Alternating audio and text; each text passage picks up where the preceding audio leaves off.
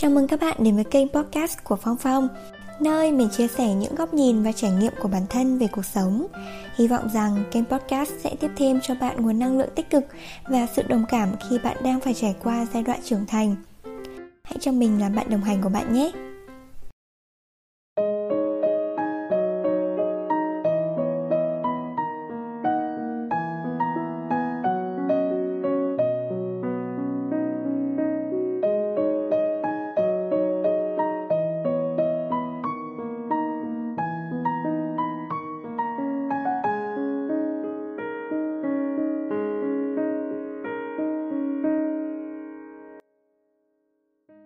Xin chào mọi người. Không biết có phải có duyên không mà hôm trước mình thu âm thì hôm đó trời mưa. Và hôm nay thì ngoài trời cũng đang mưa rất là to. Chắc là mưa để mai chuyển lạnh. Mình thì rất là thích mùa đông nhưng mà mình lại sợ lạnh. Không biết là có ai giống mình không? Kiểu mình thấy các bạn mặc váy ngắn mùa này mình không phục dã man ấy.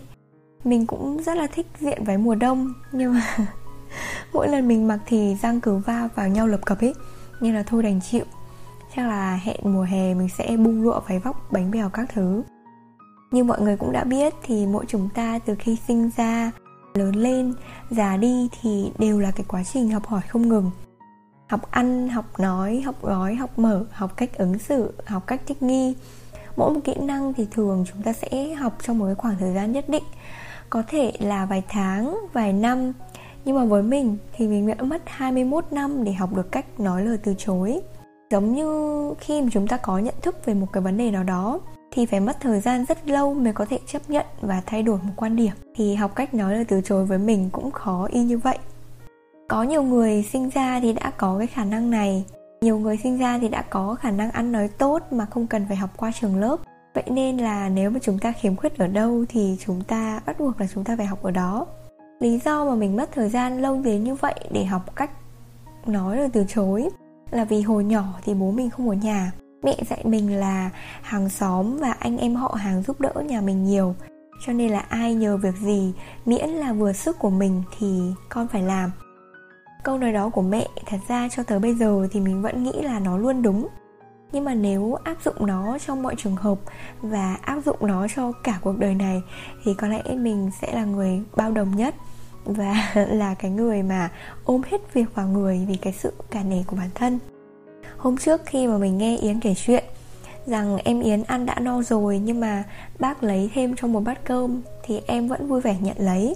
Dù là em không muốn ăn nữa nhưng mà lại ngại từ chối.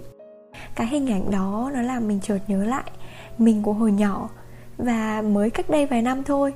Khi mà mình đi ăn cỗ hay là đi ăn ở nhà người quen mọi người gấp thức ăn cho mình thì mình cũng đều vui vẻ nhận lấy.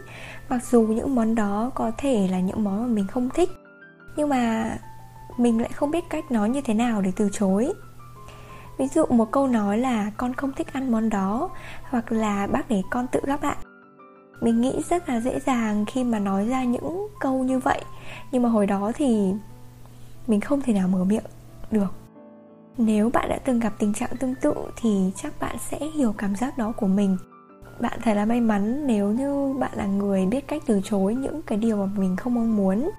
Kể cả khi mà đi học thì các bạn thấy tính mình cũng khá là thoải mái và cũng khá là nhiệt tình, cho nên là các bạn cũng hay nhờ làm bài giúp. Lúc nào thì mình cũng nghĩ rằng là mọi người cần mình gấp, cho nên là mình, mọi người mới nhờ mình. Và mình đã không ngần ngại làm giúp mọi người điều quan trọng là mình không biết từ chối như thế nào cả. Mình sợ khi mà mình từ chối thì mọi người sẽ buồn, sẽ thất vọng. Nhưng mà sau đó thì mình nhận ra rằng không phải là các bạn quá cần mình giúp, mà vì các bạn lười. Và mình nghĩ rằng nếu như mình cứ tiếp tục làm giúp bài cho các bạn, thì các bạn vẫn sẽ tiếp tục lười. Và vô hình chung thì mình lại là người khiến cho các bạn có tính ỉ lại, bất hứng thú với việc học tập dù cho các bạn có không yêu thích môn học đó đi nữa, thì mình làm vậy cũng là đang khiến các bạn xấu đi. Còn rất là nhiều thứ mà mình nghĩ rằng là mình cũng không thể kể hết được. Nhưng mà tất cả những cái vấn đề trên đều xuất phát từ sự cả nể. Vậy thì cái tính cả nể có thật sự tốt hay không? Mình nghĩ trước tiên thì chúng ta sẽ giúp được người khác khi mà họ thực sự cần mình. Vì chỉ khi mà người ta tin tưởng mình thì người ta mới nhờ đến mình thôi, đúng không? Không phải là bất cứ ai một người lạ nào đó cũng tìm đến mình để nhờ mình đâu mà người ta phải có niềm tin vào mình thì người ta mới nhờ mình được. Khi mà giúp được mọi người ấy, thì mình cũng thấy lòng nhẹ nhàng hơn. Bên cạnh đó thì mình cũng có những cái mối quan hệ tốt hơn với mọi người. Nhưng mà cái mặt tối của việc này lại khiến cho người khác sinh ra cái tâm lý ỉ lại. Có việc gì khó một chút thì người ta cũng nghĩ đến việc là nhờ người ta làm hộ không chịu suy nghĩ và điều này không tốt chút nào cho cái tư duy của bạn. Bên cạnh đó thì việc này cũng khiến cho bản thân mình chịu rất là nhiều thiệt thòi vì mình không biết cách từ chối mà. Ai nhờ gì thì mình cũng làm, ai nói cái gì thì mình cũng nghe, thì mình chỉ biết nhận phần thiệt về bản thân mình thôi. Một điều nữa đó là thói quen cả nể thì sẽ khiến mình không biết cách nói lên những quan điểm của bản thân. Vì lúc nào mình cũng nghĩ rằng mình sợ nói ra thì khiến cho người khác thất vọng, sẽ khiến cho người khác buồn lòng giống như khi học bài, khi mà thật sự hiểu được cốt lõi của vấn đề thì mới giải được bài tập đó. Thì mình hiểu ra được vấn đề trên thì mình đã 21 tuổi rồi. Và khi đó thì mình mới bắt đầu mạnh dạn hơn, bắt đầu biết chia sẻ những quan điểm của cá nhân mình với tất cả mọi người. Quay trở về từ những cái điều nhỏ nhặt nhất như khi mà người khác gắp thức ăn mà mình không thích thì mình sẽ lịch sự nói rằng là dạ để con tự lấy hay khi có người nhờ mình làm bài giúp, thì mình sẽ nói rằng mình bận rồi nên không làm giúp được bài cho bạn.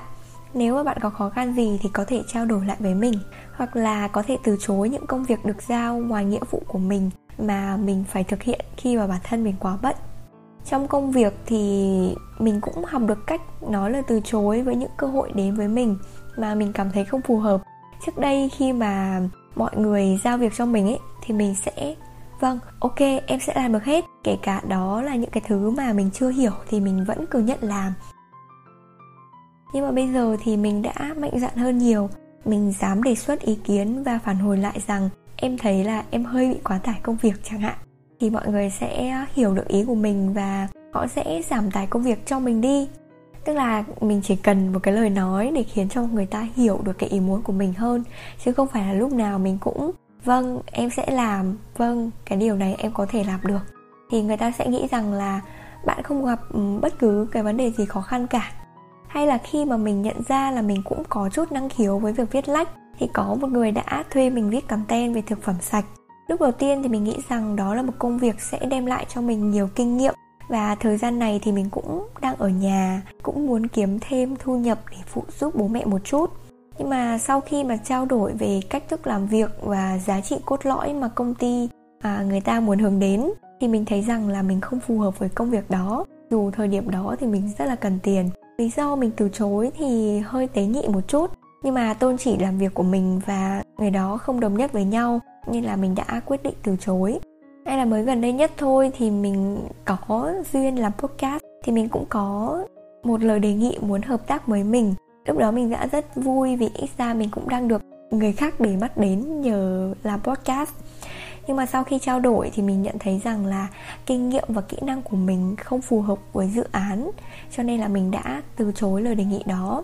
Trước đây thì mình cứ nghĩ rằng là mình là một đứa đang chuẩn bị làm trái ngành, cho nên là cứ có cơ hội nào đến thì mình phải nhào vào ngay để học hỏi. Nhưng cho tới thời điểm hiện tại thì không phải bất cứ việc gì thì mình cũng lao vào làm, mà không nghĩ đến những vấn đề khác ngoài luồng. Ví dụ như là sự thật trong kinh doanh chẳng hạn khi mà mình viết một bài content gian dối chỉ để tăng doanh thu, thì đó là gián tiếp hại khách hàng của mình. Và điều này ở trong đạo Phật thì đó được xem là một việc làm tổn phước. Mình nghĩ rằng bất cứ việc gì chúng ta cũng cần nên có cái đạo đức trong nghề nghiệp của mình. Lúc nào thì mình cũng nghĩ rằng là cơ hội đến thì mình nắm bắt ngay. Nếu như mình bỏ lỡ cơ hội này thì chắc gì đã có cơ hội tốt hơn để mình thử nghiệm. Nhưng mà thực tế thì không phải như vậy. Khi mà chúng ta từ chối một cơ hội mà nó không thực sự phù hợp với bản thân mình thì sẽ có những cái cơ hội tốt hơn đến với mình miễn là chúng ta làm việc có đạo đức, thật sự nghiêm túc với công việc mà chúng ta đang làm thì mọi chuyện cũng sẽ đâu vào đó hết thôi khi mình từ chối lời đề nghị làm podcast có liên quan đến lĩnh vực marketing thì mình đã nhận lời cùng làm với một anh nữa về chủ đề mà mình cũng đang rất thích.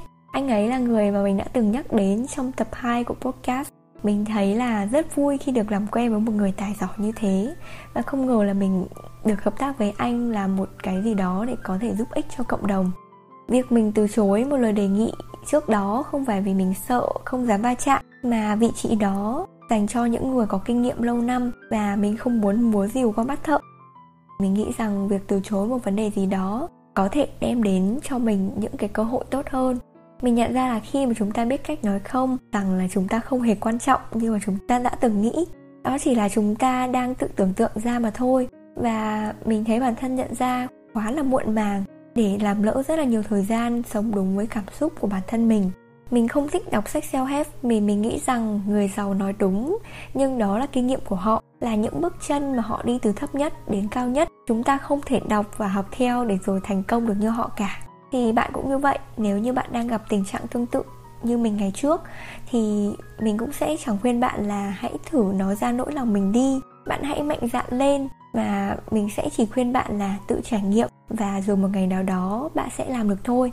Và mình muốn bạn biết rằng từ chối không phải là một việc làm vô trách nhiệm, mà đây là một việc làm hết sức cần thiết để bảo vệ quan điểm cá nhân của chính các bạn hy vọng là bạn không gặp khó khăn khi phải nói lời từ chối một ai đó. Một cơ hội hoặc là một sự nhờ cậy mà bạn cảm thấy không cần thiết. Mình đã mất 21 năm để làm được điều đó. Vậy nên bạn hãy tin vào bản thân mình. Bạn cũng sẽ làm được thôi. Vậy nên hãy cố lên nha. Mình nghĩ tập podcast này nên dừng lại ở đây rồi. Cảm ơn mọi người đã lắng nghe. Mình sẽ bật mí về dự án mới mà mình tham gia ở tập sau. Mọi người hãy ủng hộ mình nha. Bây giờ thì ờ, chúc mọi người ngủ thật ngon. Bye bye! Thank you.